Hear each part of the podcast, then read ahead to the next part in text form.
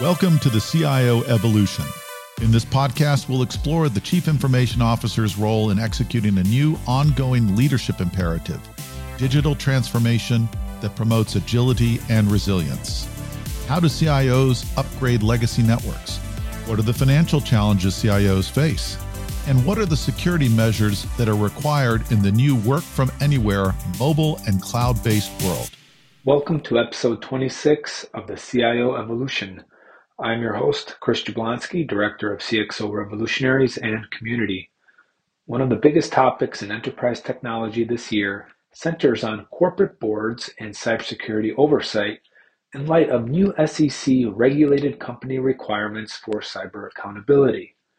Who better than to invite a couple of board members and industry experts to explain the implications of the new rules and what it all means for boards and executives alike, particularly CISOs. In a recent live virtual panel moderated by Kavitha Mariappan, Executive Vice President of Customer Experience and Transformation at Zscaler, Andy Brown, a member of Zscaler's board of directors since 2015 and CEO of Sand Hill East, joined Sam Curry, Vice President and CISO in residence at Zscaler, to share incredible stories and lessons from their experiences that can help guide your organization. Sit back and enjoy the discussion.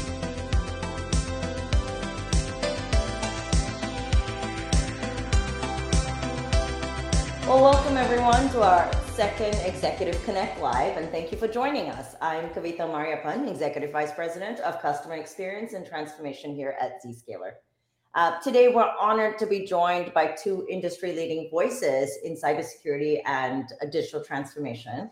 Um, Andy Brown, who's a member of Zscaler's board of directors um, since October 2015, and also the CEO of Sand Hill East, um, as well as Sam Curry, VP and CISO in residence at Zscaler. Well, gentlemen, welcome to LinkedIn Live today. Thank, thank you for having us. Yeah. Thank you.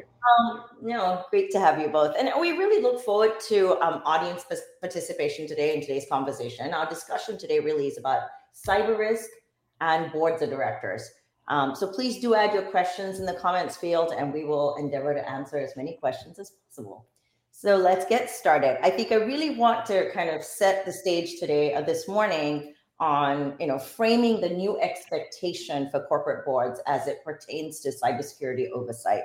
So, Andy, I want to start with you. Congratulations on the new book, Cybersecurity Seven Steps uh, for Boards of Directors, that you co authored with uh, Helmut Ludwig, who is a professor at the Cox School of Business um, and who serves on many boards. Also, um, Helmut used to be the CIO of um, Siemens, um, you know, prior to his um, foray into kind of academia. But what was the response? Uh, what has the response been like since you know this the launch of this book? I believe you released it at the National Association of Corporate Directors Summit last month. Well, the response honestly has been pretty overwhelming. I mean, we've had um, a tremendous amount of uh, discussion, particularly at the NACD event, both in the panel and then downstairs. We signed books for a couple of hours and we were listening to what board members had to say. And I think for many board members, the responsibility has been well understood for a while, but how to act on it, I think, has been a bit trickier. Uh, now, with some of the events that have happened in the last few months, particularly some of the 8Ks that have been filed and then refiled and refiled and so on, I think there's been a, a realization that the um, thought that needs to be put into how you deal with the SEC disclosures is is very very serious indeed, and how you want to to look as a company and also how you want to make sure that you're compliant with the exact uh, terms and conditions of the ask. I think the other thing that's come up, particularly in the lunch we held with the NACD last week uh, in, in New York, is that the definition of materiality is definitely a topic on board members' minds. There's no doubt about that. But also the level to which you should disclose processes that you're using in crisis management, which is also a requirement of the uh, of the SEC ask. So I think that that conversations um, was serious. I mean, we talked about tabletop exercises. We talked about what level of connection should exist uh, between the board and the executive team. We also talked a lot about the collective responsibility of the executive team uh, for making sure that the CISO alone is not the person in the seat um, for for uh, accountability, and that actually the executive team is, is participating in that too. So those are those are the main things, Kavitha. Team sport, right, Andy? Um, Team and, sport, and... collective responsibility. It's a Margaret Thatcherism, but it works pretty well. shared, shared responsibility model. Um, you know, Sam, I wanted to point the next question to you. Um, sure. You know, talk about kind of the seven steps, you know, and, and kind of oversimplify the seven steps, right? Where get on board, prioritize, assess, understand the tech, understand the non-tech factors, look at overcoming some obstacles, measure and repeat. When we think about this, what are some of the most you know challenging you know factors here mm-hmm. and what deserve more attention than others like who to prioritize well, I think I think the seven steps sound deceptively simple, but the devil's in the details. Um, I, I, can't stress enough. I think the biggest problem in cybersecurity today is, in fact, not a technical set of problems. Mm. Um, I, I, think it's the lack of alignment between most information security departments or cybersecurity and the business, and um, it's because most of us came up through the ranks and we weren't taught business skills. We we we are seen to be perhaps hobbyists in some cases. Uh, best case, perhaps we're seen as a tech function, and we're we're see, we know we're supposed to be a risk function. We know that much, and we know that that's the language we're supposed to have with the business, but we're not aligned with the other risk functions. And so, you know, risk is managed elsewhere in finance, in operations, in legal, in sales and yet we don't speak the same risk language. It's obvious to us that we deal with risk. And so we don't measure it in as fine grained a way, and we don't use the same metrics. We don't use the same way of mitigating it and reporting it. We have risk registries, but very mm-hmm. often they're not aligned with corporate ones. Now, uh, where Andy started, I think, is is very important because uh, the discussions of what values we have as a corporation that's actually the hard stuff the priorities that we have the ethical frameworks and then we test it with with the the tabletops the, the, the things that make it real. Our brains can't tell the difference between a simulation and reality in many cases and so you know what we want is when the actual crises arrive not to be for the first time experiencing it. We want to have been through that in our minds found the rough spots and said well in this case what does come first when it's insider information versus privacy data versus i mean when you've got tier one things to worry about and you have to think this is like the which child matters more horrible question. No nobody wants that right? We're parents. We don't ever want that. What do you do in a crisis? How do you do triage? Just like a doctor um, if he or she is in a in a in an emergency room who what time what patient do they spend their time on? That's a horrendous thing to think of and you you can't do it if it's the first time you're doing it and you've got the adrenaline pumping. And so practice rational thought because we'll get the technical details right we will if we've done the hard work up front. So those seven steps seem deceptively simple but they're not. So kavitha i hope i hope that sets the stage a bit because the big stretch i think for most of the cybersecurity functions is getting to align with the business figuring out what the business priorities and the ethical and the value related ones are first I think there's also the aspect of like the materiality of kind of the nature of the industry, right? And you know what the regulatory framework looks like for that specific industry as well, right? I think mm-hmm. that might govern or or guide some of the the priorities. Oh, yeah. Right. Oh yeah, because there's some things like do you pay a ransom or not, right? right. And and uh, this is not a trivial question. It's one that's being that's being debated. What laws exist? What commitments exist? In some cases, you can't. If it's a terrorist organization, for instance, there could be legal reasons not to. Um, in other cases, when human life is on the line, even if there's a law against it, maybe you should. If you're a hospital, like one of the large teaching hospitals, and you've got 100 people under surgery, and uh, suddenly the systems go away, or if you're a nuclear power plant and you can't read this, the temperature of the cooling systems or what the state of the rods are, what do you do? Uh, and these are things that have to be gamed out. They have to be thought through from a business level, risk, and then you have to you actually have to play it through scenario planning. Andy, anything to, to add to that specifically on prioritization? I think probably the most important thing is to understand posture. You've really got to decide um, consciously uh, what position you want to take, and also who you're empowering to make decisions in a crisis when maybe you can't get everyone that you need together on a call. Um, you know, so I, th- I think um, not only is role playing important, but the assumption that much of the underlying technology you use to even run your business, which might include how you do role playing, by the way, is not available at the time. One of the best tabletop exercises I've done was on a, another public board that I uh, was on, where two two minutes into the the, the test, uh, Zoom broke, and and Zoom was not available. Zoom was denial of service attack. That was part of the scenario, and all of a sudden, everyone had to scramble to figure out how they were going to get in touch with everyone. Do we even have everyone's um, phone numbers? Uh, you know, and so on and so forth. So just playing through some of those things based on my prior experience in financial services with 9-11 and so on my answer is depend on nothing assume you have to have everything from scratch zero zero base your assumptions and then i think you're in a good place oh that's good advice um, so let's let's shift a little bit um, uh, let's i'd like to kind of um, explore a little bit how we can help our audience understand you know the role of the CISO, right, in in building support for cyber initiatives at a board level. I mean, more and more we're starting to see, you know, not just the CISOs updating kind of the the audit committee and the risk committee, but you know, there's obviously the readout at the board level. There's there's the um, uh, executive team having subcommittees as well. You know, into in terms of how we're, we're, we're you know this risk oversight is is managed within that organization, right? So how can they build support for this within their their organizations? Because every organization has a different level of maturity, and you know, um, obviously politics, culture, all kinds of things, governance.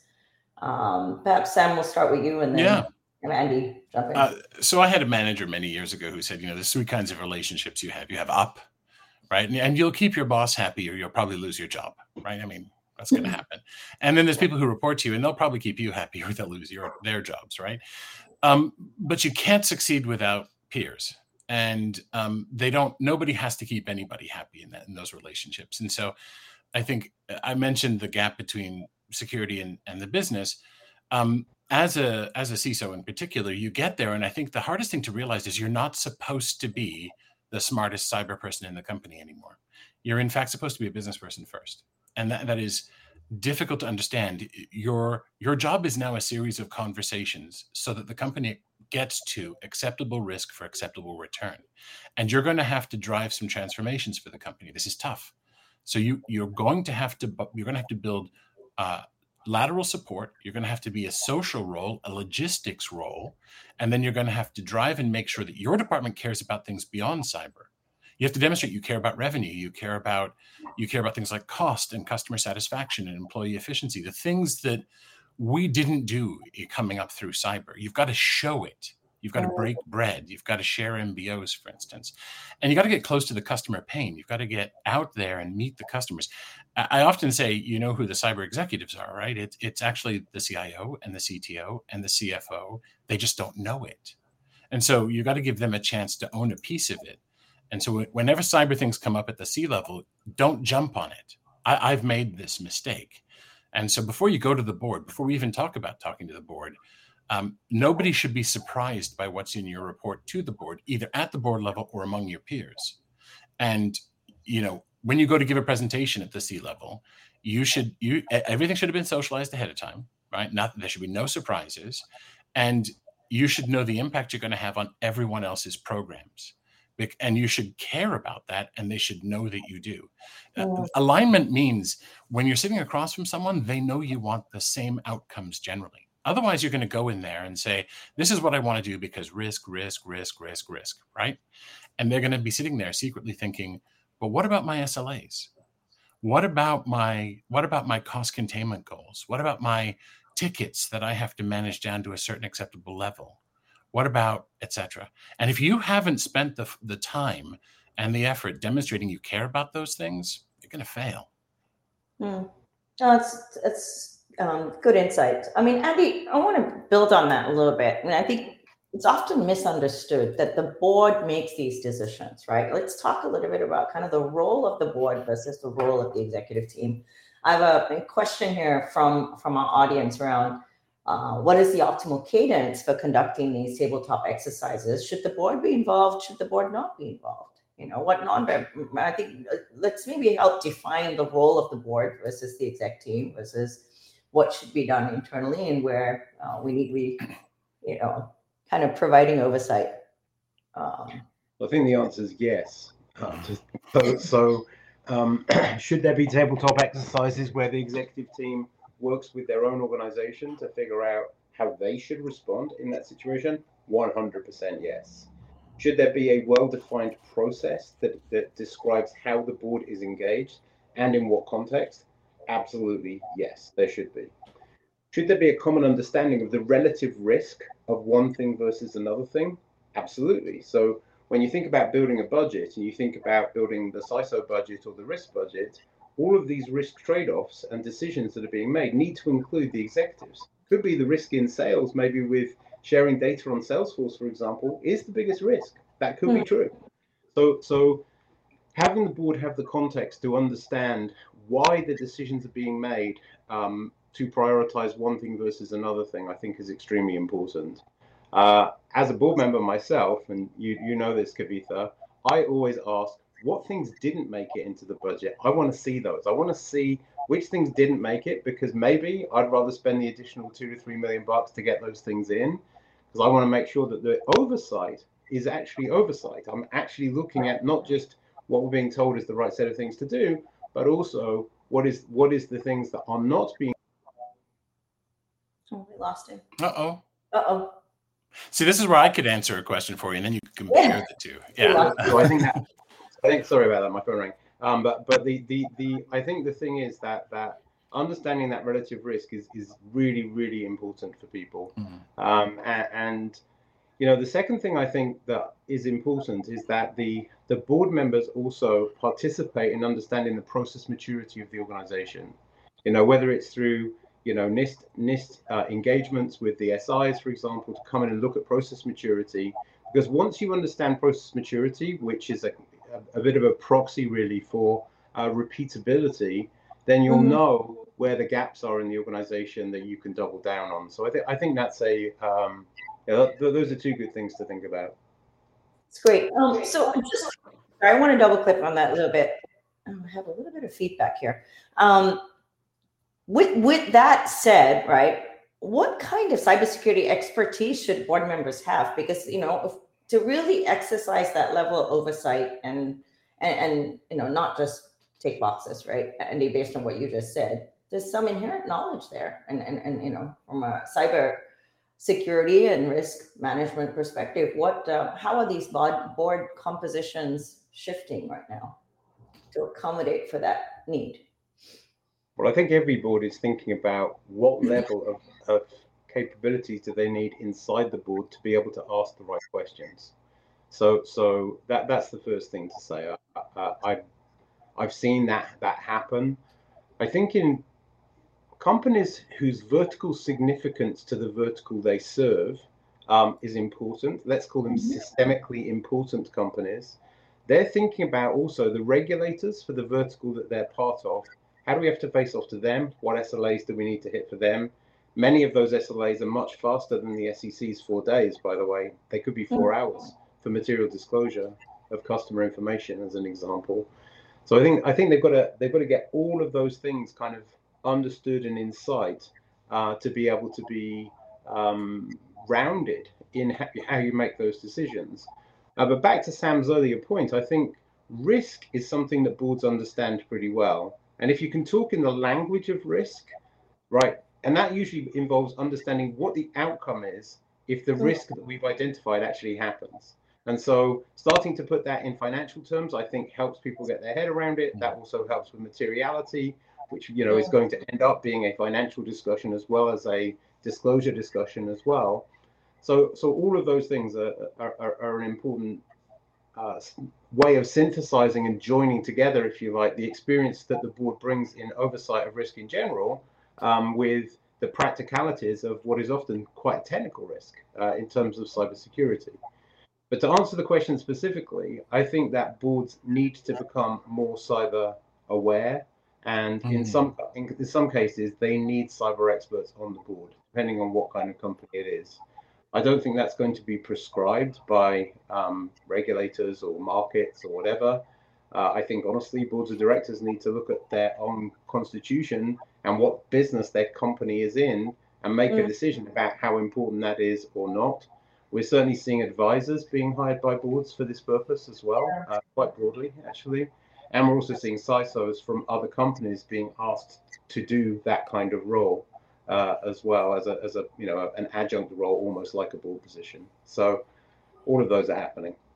some significant level of introspection, I think, definitely um, is is required, right? Um, and, and, and and on an ongoing basis as well. We have yeah, sure. Sam. Yeah, I was, I was going to say, um, I, I, think it might be worth saying that some of our audience is probably board member and some of it's probably CISO. And I'm not sure the degree of overlap, but for the in, for the CISO side and for the cyber side, um, the role the board should take in most companies is one of asking questions, right? And this is this is super important. And so that's why I think some of what Andy said was what he said. Yeah. Um, my observation has been that that so far most boards are trying to get people that have other skills and experience as well as cyber. No one has yet to my very rarely do I see, oh, let's go get someone because they are a cyber only person. Um, and the other thing that I'd say is that that even though boards are supposed to have a, more of a governance role mm-hmm. uh, and not officers of a company, they're not supposed to be doing the execution. That can change in smaller companies. That can change in not for profits or where resources. Sometimes when something's getting off the ground, that line can become blurred. And I think as companies become more mature, that line should become more distinct. But I do want to also mention that um, in a crisis, things go crazy, right? So there's so be you should yes you should tabletop and game things out, and yes you should have lines of communication, but really also include the legal department in terms of what and how you communicate because when you put things in writing it becomes part of the record. And uh, many information security people tend to overstate things when they're trying to make a point. Instead of saying we have a vulnerability they say we have a, an earth-shaking vulnerability. And that type of language can overemphasize things. So get in the habit of convening people and having a discussion. And when you write it down write it down with with with a view to posterity what will this play out like to a neutral audience in the far future? Because it's exactly what happens. This stuff becomes part of the discoverable record for, for eternity, effectively. Hmm. I mean, just just to double click on that for one second. I mean, when you've worked in financial services, what you've learned mm. over the years is that anything you write can be on the front page of the Wall Street Journal the next day. And I honestly think you need to think the same way about this. Yep. Anything that's discoverable is material evidence, which the papers will be quite happy to put on the front page of the Wall Street Journal. Hundred percent. So, yep. so, and if you look at kind of the the couple of uh, very public, um, you know, lawsuits that have occurred, um, those quotes have actually been included in the articles. So I think it's reasonable to assume that will be the case going forward as well. And they haunt you. Yep. True for perpetuating. We have tons of great questions from our audience. So let's go through them. Yeah. Pull some up here. Um, so I think this one's for you, Sam. Sam oh. mentioned oh. that the government urges businesses not to pay ransoms. Mm-hmm. Uh, now, threat actors are filing SEC claims against the victims. yeah. How should businesses respond if threat actors demand ransom and threaten to file an SEC report? Pay, yeah. themselves or do something else. It, it, it's a it is insane that this has happened, but it's it's not so much a report as it was a tip. Um, the ransom the ransom gangs like to do their double and triple extortion, right? Which is pay me and it will quietly go away, which it won't, by the way, right? Because it will still become public knowledge. You have to disclose unless you're breaking the law, and that that doesn't. Not only does that not look good, don't do that. Um, but they don't like to be ignored and, and they threaten to out you if you don't pay as well so you you know your business will be shut down and you won't have access to your data your availability goes away but now the confidentiality will be violated even further. And so uh, this has happened recently where they tipped off the sec that a company um, had in fact been compromised by them and that was to increase the pressure and the likelihood that future victims will pay. Um, i think the question of how the sec deals with that has to be seen and uh, i'm not a lawyer have to say that jurisprudence will play out. My suspicion is that the way that it will go is um, it will be very much focused on the company and its whether or not it transgressed in its behavior, regardless of the source of the tip. You know, mm-hmm. I think what we have to do is say, forget the criminal, right? One day they'll have their comeuppance or they won't. We have to make sure that we behave correctly on this side of the line. And I and I I think that's what the, that's the tone the SEC has to take, regardless of the source of the tip if you broke the law, we're coming after you. If you break the regulations, you'll have to pay the price. Um, and uh, yeah, uh, um, it's it, this is one of those things that should have been predictable, by the way, and I would expect more of it. Maybe, maybe just to, to add to that too. I mean, I think the um, it's true. Everything you said is true, but I think it's also true that if you see something, you need to say something, and it's yeah. not okay to joke about it on IM with your friends which oh. also turns into material evidence. Um, yeah. you know, as as in as in one of the more recent lawsuits there. So so again, and that goes back to the same kind of behavior from from research analysts in 99 2000 um, you know you mm. will you will be penalized and you might be banned from the industry for life by the way oh yeah um, you know which is and, what's happened to some of those people so I, I think I think it's very important to um, to be very transparent, almost whistleblower-like transparency for people mm. inside companies, because executives often don't know these things, and they need to know. Um, and and you know, putting it in their language definitely helps. If they don't talk cyber, then put it in their language. This issue could stop your sales team selling anything for 30 days or whatever the issue is. So I do think it's important to do that. Yeah, I think it's generally good advice that doing the right thing is a good look. Uh, it, it is it, it is it is it is in your best interest to be seen to be a good person. Um, and and that this was in in a world where everything is ultimately findable um, do that. Now is that is that altruistic? I don't really care. It's just true no it's just the right thing to do isn't it yeah yeah and it's also the right thing to do so do it uh, you know doing the wrong thing is is the wrong thing to do and it could bite you so you know strive to do the right thing put your rationale down the, to the, the best of your knowledge this is the best thing to do you're not expected to be perfect you're expected to be pursuing the best thing to do Mm-hmm. Values matter, right? I mean, no, they do. Yes. Um, okay, so we have another question, I think, specific to that. And we talked about, you know, boards are very accustomed to managing risk, and now we're kind of shifting that vernacular to managing cyber risk as well. So, for board members who, and this is another question uh, from our audience, uh, for board members who may not have a deep technical background, what are the key indicators or metrics they should focus on to effectively evaluate and contribute to discussions on cybersecurity strategies. So, how to reframe in the right vernacular. Either one of you. Well, I, I, I so I, I sit on some boards, mostly not for profits and startup. I sat on a public board at one point for SSH, but uh, I would say there isn't actually a metric. Um, okay. What you what you really want to do is is to try to gauge the health of the program, and uh, metrics are going to come to you uh, and so, if the CISO, if he or she can't explain it, they probably don't know it well enough.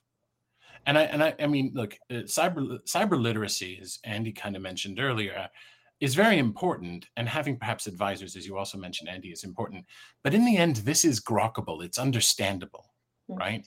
This is this is not frankly, it's not rocket science. The technical details are difficult, and the implementation is difficult, just as finance is difficult, or the or the law is difficult. But if a CISO can't stand in front of you and explain it in terms that are understandable, uh, and so that you understand what the metrics are, they're doing it wrong.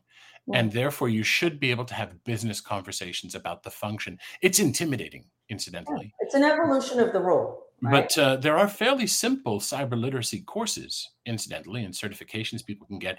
This is not an onerous task. It is nothing like the amount of time you have to spend as a board member. Um, and so you can do those. There are some things explicitly designed for boards that you can you can take and you have can, can have people come in. But I'm leery of just do this metric, right? So you're going to see some to do. Sometimes you'll you'll see what a, what a, I call output metrics or calories burned Mm. I care much more about outcome metrics. And so what I care about is what are the results, right? And so what is the program doing? What is it focusing on and why? And those ultimately should be around risk reduction and being more resilient and being able to recover faster. And it should be tied to the information and the services you want to maintain. And so there's lots of examples of this, but by asking questions, what does this metric really measure? What does what and this is back to the question point um, how does this service over the long term? What does improvement look like? What does bad look like? Asking these questions of a CISO, they should be able to answer this after they've described what the metric is. When when do you know this is no longer the metric for us? Is a good question as well. And um, you know, then you can say, how do we know that the program is is successful and it's time to to re-gear or change our strategy? And so think in terms of questions rather than asking for certain metrics. Andy, I don't know what, what your take on this is, but I'm fascinated uh, given some of the boards you sit on. Well, I think you have to start off with um, understanding what are the most valuable assets that you have. Might be property, might be people, might be uh, services and products, um, and how are those crown jewels themselves being protected? What you often find is that it's less than 20% of the total assets that are truly valuable in a business. And you should be prioritizing those. I mean, usually those would be confidential or strictly confidential if you think about the NIST framework for assessing uh, the importance of, of, of, a piece of information or, or a document mm-hmm. on how to do something or, and so on. So, first of all, answering the question, what are the crown jewels of this business? And the second question, how are we protecting them? Those are good questions to ask, in my in my opinion. Yeah. Um, the third question is, how consistently can we protect them? And this goes goes back to the um, NIST assessment framework of process maturity. If you remember back to Six Sigma or any of the process maturity frameworks you might know from prior lives, it can be anything from chaotic to repeatable. And usually it's somewhere in between, right? So if it's chaotic, the chances are that you're not you're going to miss something, right? That that's the chance. The chances are you are. If mm-hmm. you're at a like, and it's a scale from one to five, right? So if you think about maybe being at a 2.3 or 2.4, yeah, it's okay. But if the industry depends on you, is 2.4 good enough? No, it's probably 3.5 to 4, right? So so so I find that that bringing people in to look at the process maturity is one of the best measures you can get of how well a company is actually managing itself and therefore the risk program uh, that they're part of. So I think those those are those are really important things uh, to ask, and, and they will create metrics like the, the risk scores for each of the uh, controls is, is very important.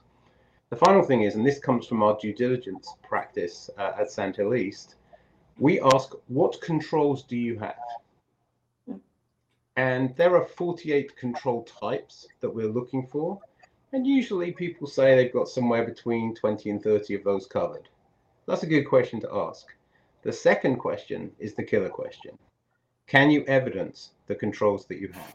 That's Are you following processes that you say you're following, and can you evidence that you've done that? Mm. And generally, what happens, the second question is that you get, um, you know, much less uh, coverage on the answers. So if it's 48 and you maybe got 20 to 30, maybe you get 15 that can be evidenced. And sometimes in due diligence that's material, sometimes it isn't, right? You got you got to decide. But but that's a good way of thinking about it. What control framework are you using? And then you know, is the control framework being applied equally to all assets, or are you actually making sure that the crown jewels are protected first and better? Right. So these these are important questions to, to understand. I'd also caution boards against uh, reading too much into things like red teaming. Um, there's there's there's a desire to say, well, you failed a red team, you must be bad, as if as if it was a score in a game. Um, and, and, I often say, let's let's take the example of a basketball game, right? If if you take one basket and you stop the play and say who who's the best team in the league, you don't have enough info. So a red team is kind of like one game. You, you can't tell who's going to win the season. What you're really looking for is performance over as many games as you can get and seeing how is the team playing generally. Much more important than the score in any one given game or even over a series of games. And that's what you're trying to find as well in cyber. So i've seen many boards get angry with their with their cisos or take it out on the team because hey they failed their red team. Does that mean they're incompetent? I just i just i want to caution you about the people listening against using that sort of metric because i've seen it too often. Yeah, i agree with that. I think i think a good red team will always find a way in. Always so yeah. and if that, go, that's good get, right? Then you can go fix it. Yeah. I mean, Ed, Ed Amoroso wrote a great post on LinkedIn uh, the week before last, which basically said you should assume you're already compromised and and, mm. and work from there. And and I remember in, in 1992 or three, uh, Larry Ellison came on site to BT where I worked at the time, who was Oracle's biggest customer, with their head of security, and he, he gave a speech, and his speech said, even though there was, we literally had just done the Janet ARPANET project. The internet existed, but only for people who understood Gopher and FTP, right? So so so, so, so this guy said, this guy said, when I protect systems, I always assume bad guys have access to my network. Mm-hmm. It's just, it's just a way of thinking, and and so I think I think that also helps. I mean, there is there is a bit of healthy paranoia I think to have, and and and protecting systems and services as if the network were uh, compromised is something we do at Zscaler for our customers. I mean, we we we we can anticipate that endpoints might be compromised, but still make sessions safe for example. Yeah, so, I, am with you there. I wrote a I wrote a a, a short um, short book a while back with General Dunford from the former Joint Chiefs of Staff on defending forward in cyber. And there were six principles. The first was assume you're compromised, and number six was assume you're compromised. Right? Let's come back to that. Right? Yeah. Um, so Ed had it totally right, and uh, and I think it's the presumption that there's somebody in the system. Go find them is the most healthy way to do it. It's very yep. true. Now, so we've touched a lot on kind of you know definition of policies and implementation of controls, right? Um, what about you know cybersecurity maturity assessments, right? You know, specifically looking at NIST and CISA, other ways to sort of benchmark uh, against industry peers. Um, how familiar do we want or you know require boards to be with these, um, and as well as you know the executive leadership team? And then I think it's a two-part question. Secondly, what about process maturity and ensuring a commitment like to repeatability around these? So I don't know which one of you wants to tackle like maybe the first part, looking at third, you know, third party or industry benchmarks around maturity assessments, right? And then um, mm. process maturity as once we, you know, once we set and let's not forget, um, and and let's go back and as it's Andy said, you know, can you can you evidence these, right? Can you are these repeatable? Yeah, if you if you maybe go back to the sporting analogy for a minute and you think about basketball, I have a good friend who whose daughter was one of the best shooters at basketball in her age group, all the way up, and she wasn't tall either. She just spent ages and ages on shot metrics, and she she could shoot from almost anywhere on the court and score. And and and and the thing is that that that repeatability is actually what creates the consistency of outcome. It's mm-hmm. about knowing that you can do that from anywhere, and it's about knowing that you've done the practice. And in in in the cyber case the practice is understanding your process risk for sure. That's definitely part of it. But it's also making sure that you've got improvement programs against all of the things that you want to improve. It's also the case that you should have outcomes that you're trying to get to. If you're at 2.3, you're trying to get to 3.5. Can you get there in a year? Probably not. Probably going to take two years because changing the way people think and act is one of the hardest things to do in the world, right? You know, running change programs is all about communicate, communicate, communicate. You want employees to react differently to phishing mails? You've got to keep training them. You've also got to keep testing that they're trained, by the way, too. So, so, so, so to me, this is this is like a game. It's like a game in the sports sense of the word that goes on forever. It's 24/7 and and you're always looking to understand how your team is set versus its peers, but actually more importantly, versus the bad guys in this case. So so it's always an attack defense mindset. This is the way to think. Mm-hmm. Sometimes attack is the best form of defense. Some sometimes you know strong defenses can win games, right? So so I wish that were true of the Jets, by the way, but but that's that's, that's a whole other discussion. but, but, but um but but but I I do think though that you've got to think carefully about how you want to um, assess um, those process maturity metrics and where do you want to get to. Yeah. Um, there. By the way, um, I'm very leery of, of of using things like attack surface management tools, external ones in particular, uh, uh, as proxies for maturity. They're not. Um, they can tell you quite a bit about the external attack surface, and you can infer a few things about them, but they aren't. Um, things like CMMC are a better way to do self-assessment. It, it's best when it's used as a tool of yourself, and then it's about. It's honestly about how you talk to your peers because you can do more in a peer group, for instance, with the ISACs.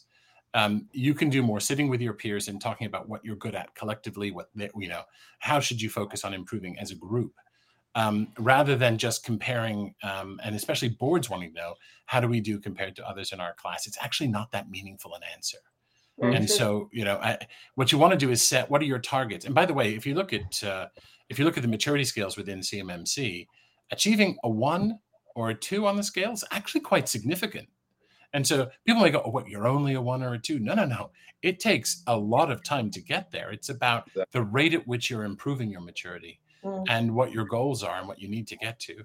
Um, and I, would also say that uh, in this age, to, the, to, to where the conversation sort of went of, of LLMs and Gen AI, what we're going to see is far more effective phishing and social engineering coming in particular because of what it does with language I mm-hmm. think that we've we're going to have to outside of cyber get get much tougher on process. When you're when it, you can get a not just phishing but deep fake that sounds like the personality of your CEO actually calling you, then you're going to have to say no. I'm sorry. I don't care who you are, you know, and, and you have to be able to say it to your CEO and test this. This is the way the money moves in the company, right? That the CEO of your company will never call and ask you for gift cards, right? For instance, and so we're going to have to firm up processes beyond cyber much more diligently. So, to your point, Andy, uh, yes, awareness, but we're going to have to take that away and internalize what it means from process improvement and process maturity everywhere. Mm-hmm. And I also think that we have a chance to actually throw some deception in and actually start to improve uh, from deception perspective using those same tools make it a more hostile environment for the opponent as well but that's getting too much into the weeds i think right now what the board should be asking is questions about where are you on the maturity scale? Do you have objectives around that? And how are you going to take care of improvements in language by the opponent with social engineering? What are you going to do? I mean, it's I very true. So, sorry, Andy, go on. No, I, I, do think that the the concept of always verify that's part of, of zero trust mm. is in right. that voice and video example, right? I mean, when, when, when I get hit up on Facebook by someone who looks like my father, who's unfortunately no, no longer with us, I mean, I can ask them one question and, and, and know what kind of what kind of attacker they are, by the way. So so and, and I think if you believe something isn't likely to be the person you think it is, asking a simple question that you both know the answer to is always the right thing to do. And and nine times out of ten, if your gut is right, probably they can't answer the question either. And by the way, if you if you are a board member or a CEO and you don't have your badge and you go to the office, and a junior person actually has the courage to challenge you on it, reward them. Sure. It's, I mean, this user awareness training that, you know, we, we need to kind of shift culturally, right? Mm. Now, I want to wrap up that discussion we had around process um, and benchmarking.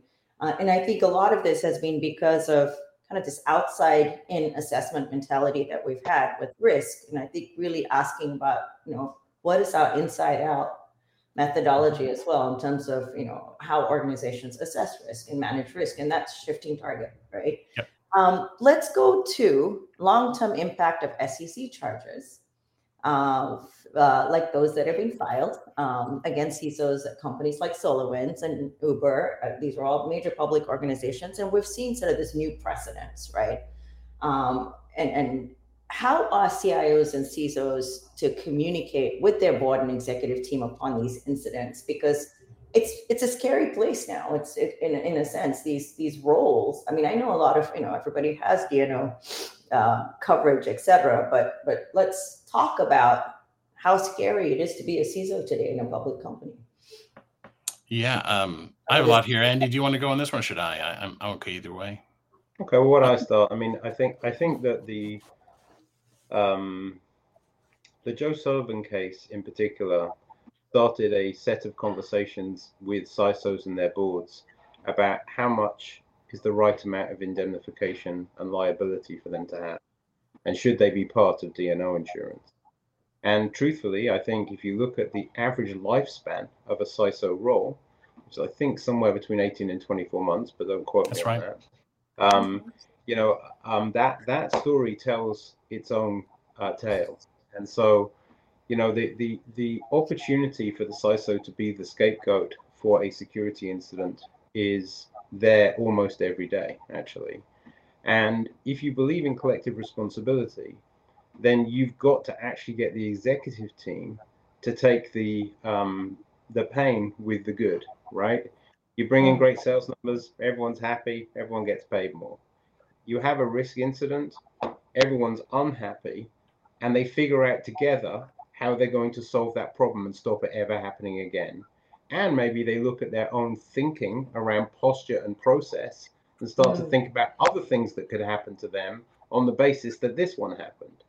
Now, it can't be the CISO is almost required to be superhuman, right? And and and truthfully, people have superpowers. That's true, but that's all coming from experience. And many CISOs that have been promoted into role are promoted two promotions ahead of the rest of the world because there aren't enough CISOs. We're still yeah. short millions of CISOs worldwide. So if we don't want to make it the role of, of penalty, what we actually want to do is encourage people to stay, encourage persistent intent in companies to be the best uh, they can be in terms of cyber protection, what we need to do is get to a collective responsible outcome, in my opinion, um, mm. both within companies and between boards and the companies as well. There needs to be a distance between boards and the executive management team. You can't have people all saying yes too easily. It's not going to work. You want people that say no, you want people that ask hard questions. But within a company, blaming the CISO is a story and a tale that has gone on for decades mm. at this point. And I think it's time really for people to say, this isn't actually going to help. By the way, the person that you're firing is the person that just spent two years learning exactly what situation your cyber defense is in. And so my, my personal point of view is that until the blame shifts away from the CISO and it becomes a much broader executive um, program, not not blame. It becomes a program. And how do you keep getting better and better? How do you keep getting the process maturity up? How do you keep blocking? How do you keep red teaming all the time? How do you keep doing these tabletop exercises once every two months, maybe with the executive team, once a quarter with the board? Because you just got to get better and better at it. And if you look at any team building, read Alex Ferguson's book, read any book on team building, it's all about bench strength and continued intent. That's what wins in the end. So that that's my answer go ahead. Yeah. Risk, business risk, right? At the end of the day, it's it's not the responsibility of the CISO alone, but it's uh, you know, business mandate, and exactly. the shared responsibility needs to be there.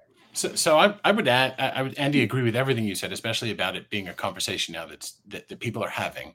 Um, however, the two cases are very, very different. So the, the first thing I'd point out about Joe is that he he was a lawyer. More than that, he was an assistant attorney general which means he was a prosecutor. And most CISOs are not, right? So let's keep in mind that what he did, he was fully aware of the consequences around.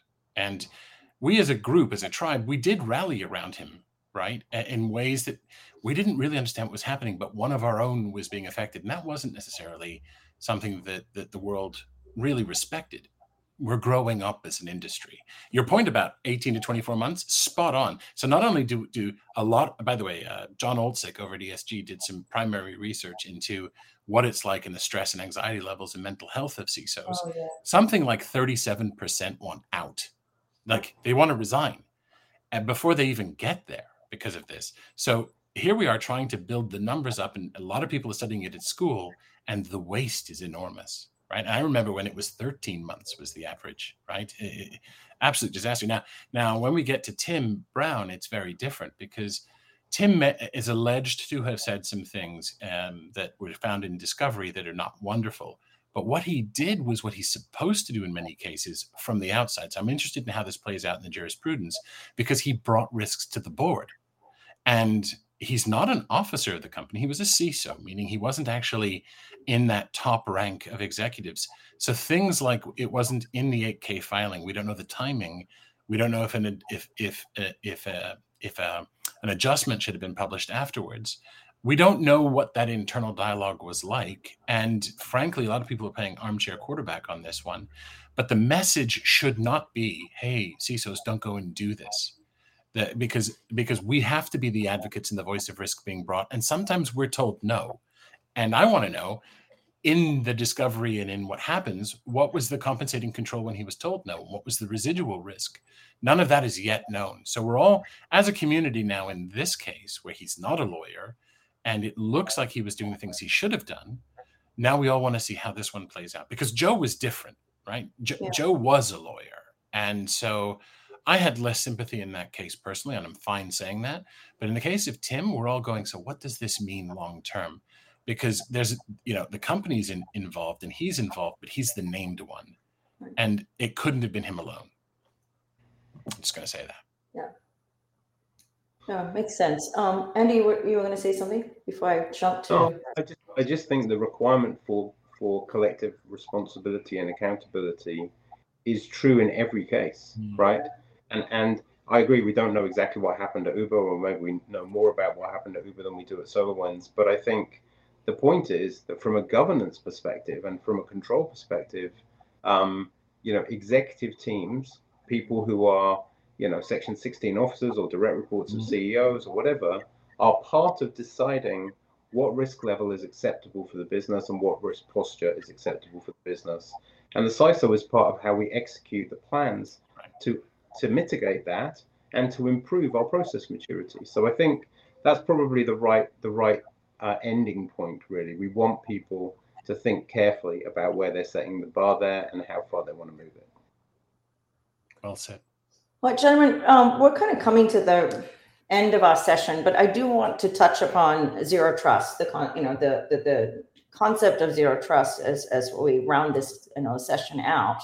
Um, Andy, focusing on this book, we have you know I want to make sure everybody gets a copy. You know, definitely um, we'll Thanks have.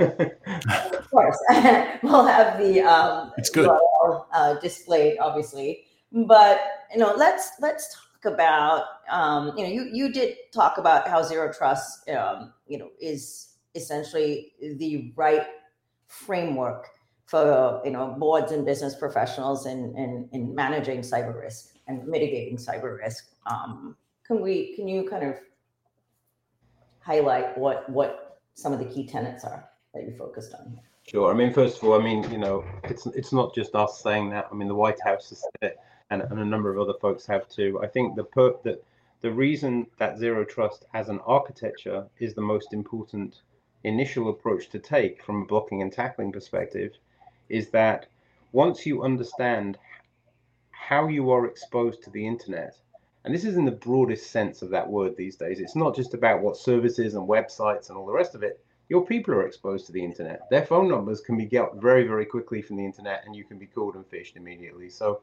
just thinking about that and how important it is to to protect that is is is is paramount to most businesses. So what zero trust does is it allows you to re-privatize many of the parts of your externally facing organization.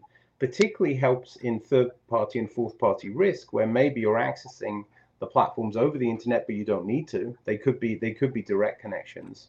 Um, you know, I, I, I think the the the core of zero trust is that you don't trust anybody without verifying. And anybody can be a service, it can be an application, it could be an IoT device, it can be a person, uh, and it could be a data center even. And so, you know, this this this notion that that that zero trust requires verification before moving forward. If you think about a simple analogy, you know, you have to provide credentials when you go to a liquor store to buy a bottle of wine, right? Sure. You know, they don't ask me anymore, sadly, because I don't think I really look like I'm 21. But but but but the, but, but this this notion that credentialing and is is is used is a very simple analogy to use. Everyone understands that. You know, um, same with the castle and drawbridge analogy, right? If you've got a bad guy inside the castle, it doesn't matter if the drawbridge is up. That's inside a threat, right? So so just just thinking about how you mitigate that not only for external clients and customers and third parties that you might be integrating with, but for your own employees as well. This is a very, very important thing to understand the concept of lateral movement is key to, to zero trust and understanding if you let someone into the castle, maybe they can go anywhere in the castle that they want to. But actually, what you really want to do is let them come into the room that you want to meet them in, and then let them back out over the drawbridge when they when they leave. So so so to me, I think zero trust for boards is about the analogy of um, every transaction being checked, uh, being verified before it is executed, and that gives you a large, large protection that you wouldn't have if you didn't do that. Thanks, Andy. Sam, did you have anything to add to? Yeah, a couple things. Uh, uh, very simply, trust is proportional to risk. And so if you're if you're in an, in an environment where you've minimized trust, you're minimizing risk by default. And the second is that when you put when you finally when you put in an authorization infrastructure that does effectively just in time connection, the notion of lateral movement either changes or goes away in many cases. Mm-hmm. Discovery mm-hmm. goes away, but you build the platform to do more interesting things. Right. That's when that's when as a company you can start to inspect and make risk-based decisions. You can do more granular things in terms of access. You can start to say where does data go or not go. And in fact, we talked earlier about, you know, how much I didn't trust things like external attack surface management. You can actually start to measure what your security maturity is when you do this correctly. And so mm. I think once you've done this transformation, it changes IT. it changes how you do and become application centric it also changes so that you become risk centric in your in your security decisions and that becomes much more visible to the whole organization including the board so i think that's why because the first one is okay less trust less risk the second is you've got a whole new platform to be risk centric thank you sam well gentlemen that's about all the time we have for today's um, executive connect i want to thank you for spending the time with us Thanks for listening to the CIO Evolution. Check back with your podcast provider regularly for more episodes. You can find more episodes along with other podcasts on the CXO Revolutionaries website at revolutionaries.zscaler.com. Statements by Zscaler podcasters and guests are informational only and should never be construed as legal advice. You should consult your legal advisor on matters related to you or your business. Zscaler makes no warranties, express, implied, or statutory as to the content of this podcast, and it is provided as is. Content on this podcast may contain forward looking statements that are current as of the date of the recording and subject to change. These statements are subject to the safe harbor provisions created by the Private Securities Litigation Reform Act of 1995. Full legal disclaimers are available at revolutionaries.zscaler.com. Copyright 2021.